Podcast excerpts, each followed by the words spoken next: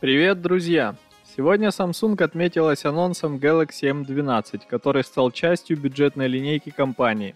Это смартфон с емкой батарейкой, четверной основной камерой и дисплеем с повышенной герцовкой и не самыми ущербными техническими характеристиками. Samsung Galaxy M12 обладает 6,5-дюймовым TFT-дисплеем Infinity V разрешением HD+, 1600 на 720 точек с частотой обновления 90 Гц и защищает его стекло Gorilla Glass 3. Аппаратная платформа фирменный чип Exynos 850 в тандеме с 4 или 6 гигабайт оперативной памяти. В активе Galaxy M12 сканер отпечатков пальцев на боковой грани. Флеш-накопитель на 64 или 128 гигабайт. Слот для карт microSD до 1 терабайта. 3,5 мм разъем для наушников и порт USB Type-C. Самое важное в смартфоне аккумуляторная батарея емкостью 6000 мАч с поддержкой зарядки мощностью 15 Вт.